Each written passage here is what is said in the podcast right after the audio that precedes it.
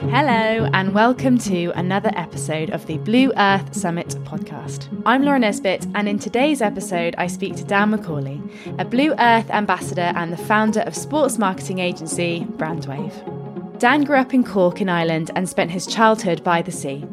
He got his first job in the outdoor industry when he was just 11 years old, before setting up his own company 16 years ago.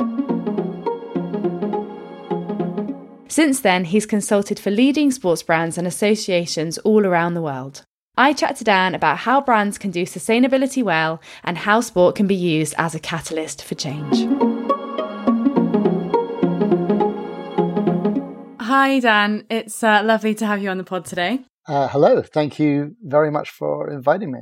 You just got back from um, Hawaii. What were you What were you out there for? I just got back from Hawaii. I'm still still a little bit jet lagged. I would love to say that it, that it was work or family, but it was it was pure pleasure. Just just on the water for all day, every day, uh, surfing, windsurfing, winging, feeling like I was a teenager again. It was uh, it was lovely, but for, for sure, I've I've burnt all my brownie points now, and uh, that's that's that's going to be it for a while, I think. So you've had a pretty um, full life from from competitive sport to business. So in less than two minutes, can you give us a timeline of those things? I grew up in Ireland. My parents were living in America. And my dad is a songwriter, and I grew up in, in Cork, which was a really lovely place to grow up by the beach, and uh, right next to a big water sports centre uh, called the Oyster Haven Centre. And from a really young age, sort of my whole world kind of revolved around that.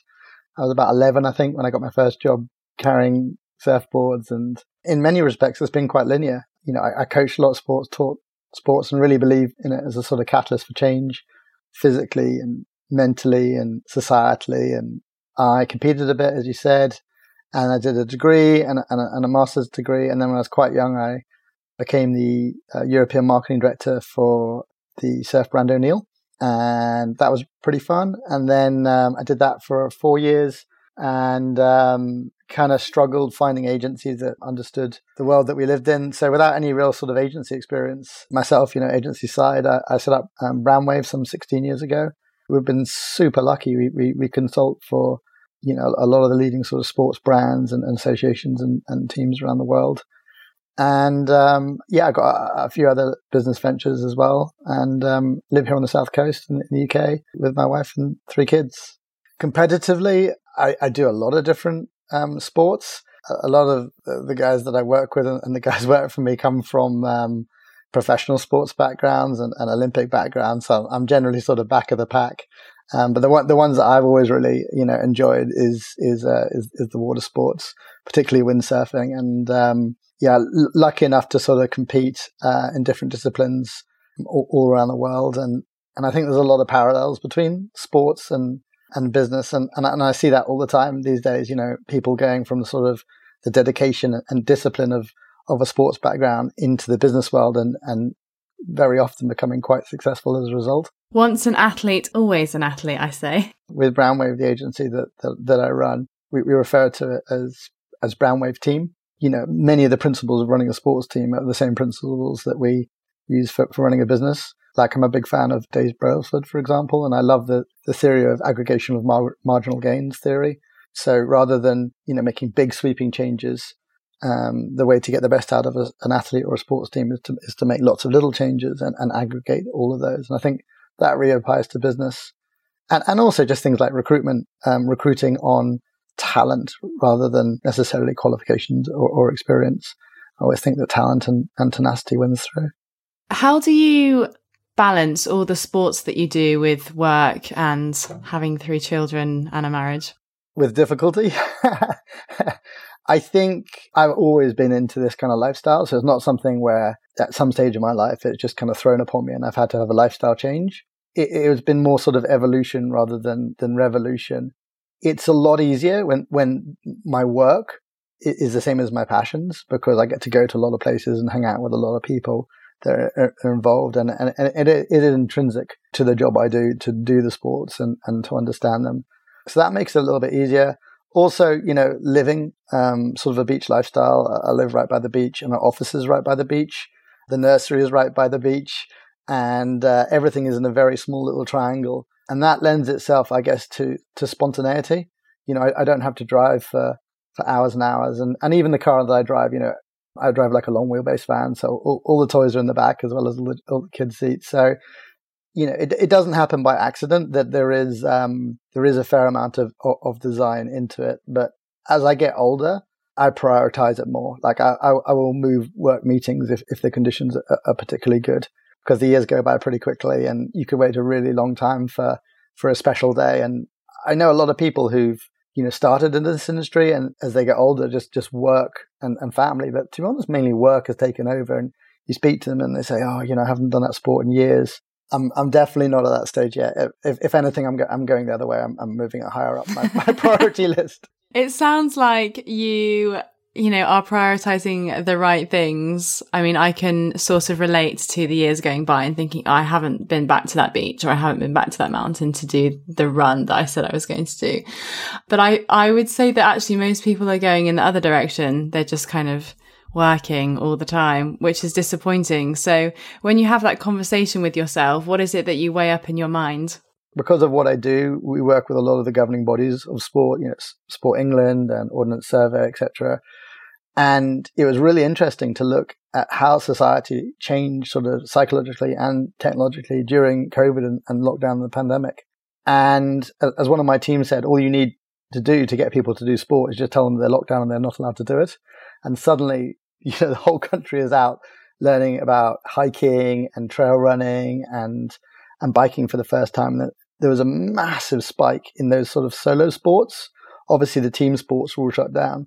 And I think the legacy of that, the positive legacy of that is, is, still there. And a lot of those people, you know, have discovered, hey, you know, I feel fitter and healthier. I look better. And maybe as, or, or, or more importantly, mentally, I'm in a much better place as well. And, and, the, and they've, you know, they've continued. I think it has dropped off a little bit, but a lot of the numbers show that there's huge uptake in, in those kind of sports. For me personally, when I think about those kind of things, I don't know. It's, it's, it's like it's my kind of therapy. Yes, the, the, the sport and you know sometimes the competitive element of it, but it psychologically sorts me out. I sleep better. I can concentrate better. I'm a happier person. I'm a better boss. I'm a better dad. I'm a better husband. So at least that's the way I justify it to myself. But you know, if if if, if I've not if I've not been on the water in a, in a few weeks, I, I, I tend to get pretty itchy. I bet. I bet. Um, can you talk us through any exciting projects that you're working with at the moment or working on at the moment? I have got a few exciting projects at the moment. I think that the, the wave pool technology is a game changer. Even though, say, in the UK, we're, in, we're, we're an island nation, you're surrounded by water, it's amazing the statistics of how few people actually have access to, to the ocean. And even if they can, you know, there's, there's all kinds of things to do with, with safety and and, and tuition, all those kind of things. So these these inland wave pools, like like um, the, the wave in in Bristol, are revolutionizing water sports, and they're providing sort of you know a, a safe environment and, and really good quality waves to people who wouldn't necessarily otherwise have access. And it, you know, it, it, cracks me up when I when I go to visit my friends in, in, in Bristol, and you know, I'm, I'm, here based on the south coast, and they're getting you know more regular and, and better quality waves than we are. So we, we have a few products internationally that we're working on on that front, and, and that excites me a lot. And uh, we just we just uh, launched a project for a helmet brand in, in biking called Lazer, who's who's one of the uh, the largest players, with a new kind of um, um, rotational impact protection called Kineticore, which is really high tech stuff. I was going to say, it sounds very high tech, almost like super in the future, 30, 40 years. I, I love that side. Like, you know, if I didn't work in, in sports, I, I would work in tech. And actually, you know, my wife and I actually had a tech marketing agency previously. And, and then the other side of it, you know, the tech is, is kind of uh, some of the stuff we're working on is the wearable tech. I'm actually a diabetic and, and I have a, a, a Bluetooth blood sugar monitor in my arm, which I, which I beta tested for a company called Abbott years ago. And now that kind of technology is moving into elite sports. So you get a lot of the road bike teams and people like Kipchoge wearing these Bluetooth blood sugar monitors so they can they can see where their blood sugar uh, levels are going to drop off, etc. And again, I, I, love that whole ecosystem of of tech and wearable tech and and, and how it sort of um, crosses into sports. Dan, can you talk to us about um, how Brandwave has changed? In the 15 years that you've been running it? So, kind of when you started and how you've had to change as sort of sport and society has evolved? When I started Brandwave, just in terms of technology, in terms of what we actually do day to day to, you know, to earn a living, social media didn't exist. E-commerce didn't exist. Certainly, you know, things like big data and NFTs and, and metaverse didn't exist. So when people say, what do you do? Quite often I say I'm not sure because it changes probably, you know, anything up to 30% a year. I think, you know, some people find that in, in, intimidating and I personally have a short attention span and I find that really exciting. Always needing to learn, always needing to evolve. And for sure, you know, there's, there's a lot of people and, and companies within the agency space that sort of said, this is what we do and we're going to keep on doing it. And unfortunately, they don't make it. So that need to, to, to constantly uh, evolve what you do is always there and, and, probably never more so than the last sort of two, three years over COVID. You know, that, that term you hear, you know, pivot overused, the, the ability to pivot you really have had to pivot your business model. For, for, us, for example, you know, we were running a lot of activations, events and festivals, all of which got uh, either cancelled or postponed o- overnight. But we all have other sides to our business, like uh, the consultancy and, and the creative side, which is probably the larger side of the business. And that side of the business really went up. So that ability to be agile has been, you know, super important in terms of what we do. But then to your point about brand pillars, ethos, um, philosophy, that hasn't changed at all as I said, sort of, you know, ever since I was a kid, I've believed in the power of sport and, and the outdoors. And we actually pro bono work with quite a few charities. And the most notable one is, is the Youth Adventure Trust, again, based down your way in Bristol, which does amazing work for young adults in their early teens using the outdoors as a catalyst for positive change. And, you know, so, so that, that, that ethos has has has not changed. And, and and the other thing that we you know kind of like our strapline is we understand your target market because we are your target market. That's not just a catchy strapline, you know. Certainly, I, I uh, try to manifest that myself too too much maybe sometimes, but also everyone we've ever hired, which is I think you know well over eighty full time staff, and probably that again in contract staff between different countries. You know, they they all come from a sports background, Olympians or uh, professional athletes in, in different sports. And when I've made mistakes, of which I've made many over the years, it's when I've steered away from that ethos. You know, for example, with, with team, you know, I, I would take somebody who's very qualified and very experienced and very personable. But if they don't have that burning passion, they're not going to love what they do like we do. And in the end, it, it doesn't work out. So the what and the product has evolved, but the, the, the ethos is exactly the same as it's always been. Are you going to be talking for us at Blue Earth this year? I am not sure. Is a short answer. Um, well, I think... I've got on my notes that you are, so I'm just wondering what it is that you're going to be speaking about. Then, then, then the answer is yes. Um, yeah, I'm, I'm sure I'll be involved in some way, either either speaking or hosting or doing a panel. Also, we are looking. This is all super secret at doing um, some some some workshops, some some free consultancy workshops which I think we're going to call the um, the Brandwave brainstorm sessions, where startups can come and, and, and work with our different consultants through their challenges, and that's something that we're probably going to run for free. And we've done that with with, with a few other different industries in the past, and, and, and that's that's hopefully something that we can we can add value. But yeah, I, I was just chatting with Will. Was chatting me through all the things that you guys have got planned, and you know, God, it was good enough last year. It's it feels like it's going to be like 10 times the size this year with 10 times as many things going on. So I'm, I'm, I'm super stoked to be involved. What did you, um, what did you think about year one? I would say context, context, context. Anything you look, you look at, you got to look at what was happening in the world at the time. The guys behind that were so brave because they're really, you know, we were coming out of deep lockdown. And I think that was the first event of any kind that, that, that I went to you know, right up to the line, you know, there was Boris Johnson deciding whether or not, you know, we were going to be allowed to see people. And the guys just, I think, were really single minded that, you know, we're, we're going to do this. And there was a super, super strong team and a really, really clear vision. You, you got to admire that, you know, that kind of belief and that tenacity. I think it was a really original idea. And I think, I think it was really needed. You know, I, I didn't see anyone else in the world doing anything like it. And it's, and it's, all great to have the team and the desire, you know, and, and the vision. But then when it actually came to the event itself, the manifestation of it, it was exceptional, you know, super, super high level. The people were there really, really was the founders and, and the C suite. And I think, you know, the buzz was, was palpable. um, both you know in in the conferences and and at the Wave. I think the quality of of the speakers, honestly, some of the, the best I've ever heard. And, and I, and I do a lot of this stuff, not in a preachy way, and I think that's the misconception. I think, you know, I speak to people and I say, you know, are you going to Blue Earth? Summit? And they go, oh, we do a lot of stuff around sustainability, but we're not Patagonia. Therefore, you know, we couldn't possibly go to this summit. And that's wrong. You know, that's not what the summit's about. The, the, the summit, from my perspective, is about improvement, practical improvement. So not just saying, you know, hey, hey, you know, the, the world's fucked. We've got to do something. That's, you know, there is a lot of there is a lot of that kind of like you know sort of chest beating stuff, and it just it actually doesn't really achieve anything. What I liked about the summit, it was I said again, you know, that aggregation of marginal gains. It was look, here's an idea, here's how we executed it, here's how you could execute it. That's rare, and I think anybody who attended that, apart from having a really good time, was able to take home stuff that they could practically implement within their own companies, and maybe that's the most important part of the whole thing.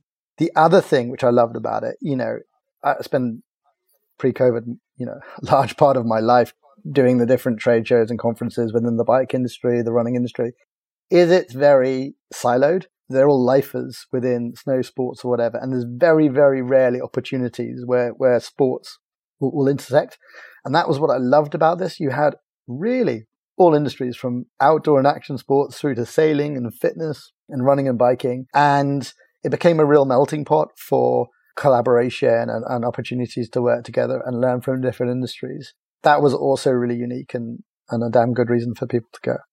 Dan, you've been in brand marketing and outdoor industry for a long time. So, um, what is it specifically about um, those two things and the outdoors that kind of gets you up in the morning? Probably realness in that for the most part, they're not fake industries and they're not fake people. Always exceptions to that. But most of the people who, who are in it are in it because they love it and they believe in it. I know that that's, that is the case for me. You know, I, I think, you know, everybody's got other options. You know, if you want the best job title or you want the best pay packet and, and benefits, you know, everybody has those options. And I think there's a mutual collective understanding and, and realization. And it's almost an unsaid thing that when you meet people within these industries is you also took the decision to, to do what you love and follow your passions. Because you know we're, we're, surrounded in that we kind of take it for granted that, that everyone's like that. But you know sometimes when i step out of it which is which is rare and, and go to you know other more mainstream industries you realize that we're really really in in the absolute minority. You know, very very few people are able to you know put put their hand on their heart and say I, I absolutely love what i do for a living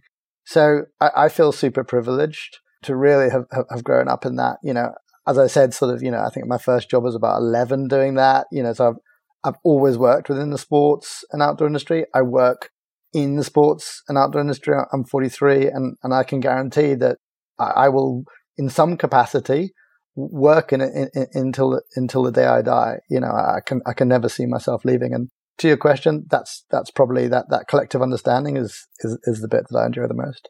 What challenges do brands face today in wanting to get their purpose across?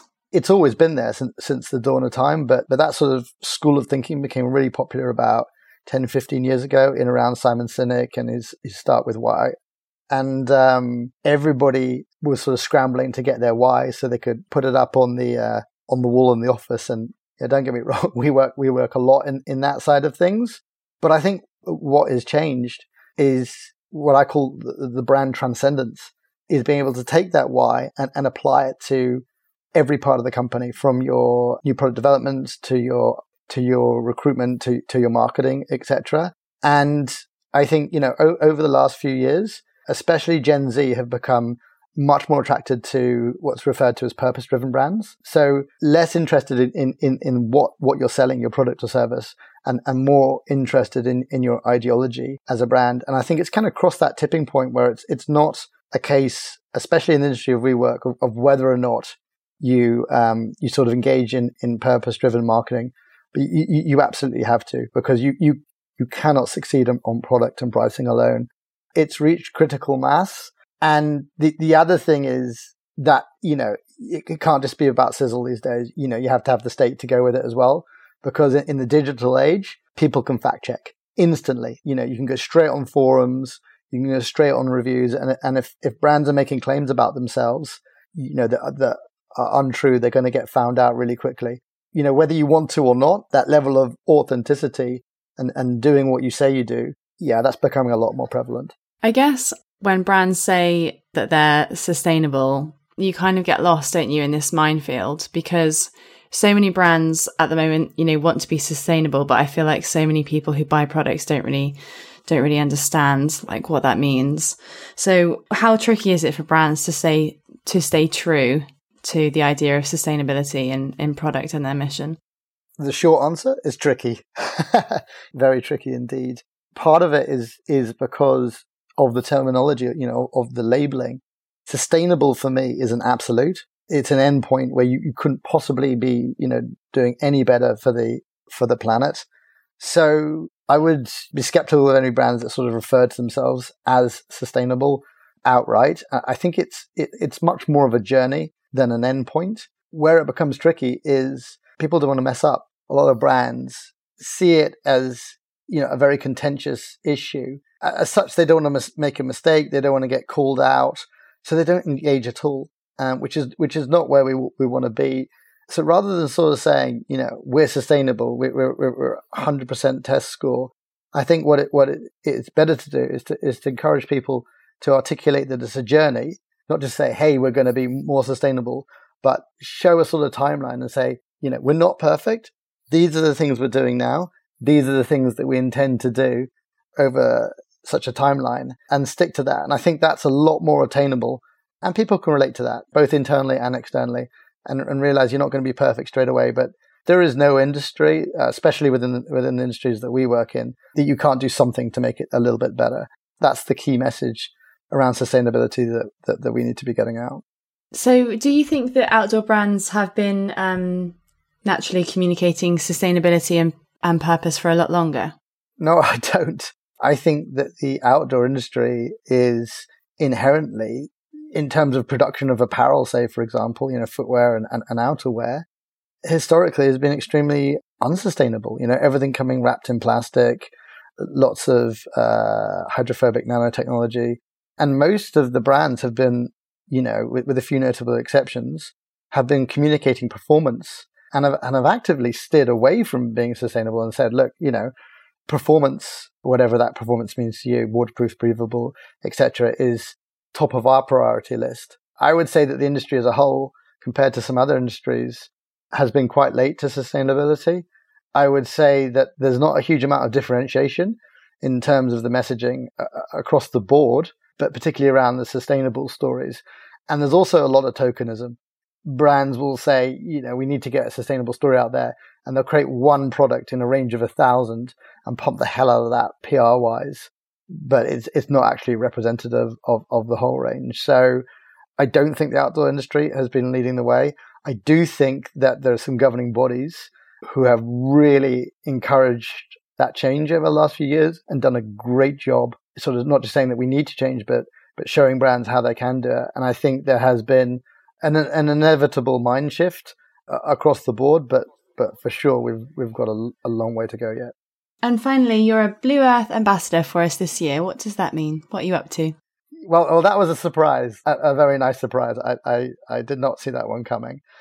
I guess firstly, I'm I'm stoked. You know, I'm I'm really uh, flattered and, and and honored to have been selected, especially when you see the the caliber of, of some of the other ambassadors. For me, Blue Earth is something that I was attracted to right when you know the deck was a couple of pages long. I think the industry needs it. I think it works on, on, on so many um, levels. And I guess there's a set of values either, you know, has been clearly defined or, or not, but it's definitely articulated by the Blue Earth guys. And I have my set of values. And right from the get go, those are really closely aligned. In terms of being a, an, an, ambassador for me, it, it, it just means helping in, in any way I can. So that can be, you know, introducing the brands, introducing the, the investors, speaking at the event or, or, or, doing the panel sessions. Yeah, but but also, you know, I guess in, in, some ways, just trying to be a face of the brand and and help people over that that misconception that that I mentioned earlier, where they think to go to the summit we have to be super sustainable. it, it, it is not that. It is come to the summit, learn, have a great time, and then have the tools to be able to take that and, and implement that back home. Blue Earth Summit is happening from the 11th to the 13th of October 2022 in the great city of Bristol. We believe in the power of the outdoors to improve our health and further establish purpose led business. Register your interest at blueearthsummit.com.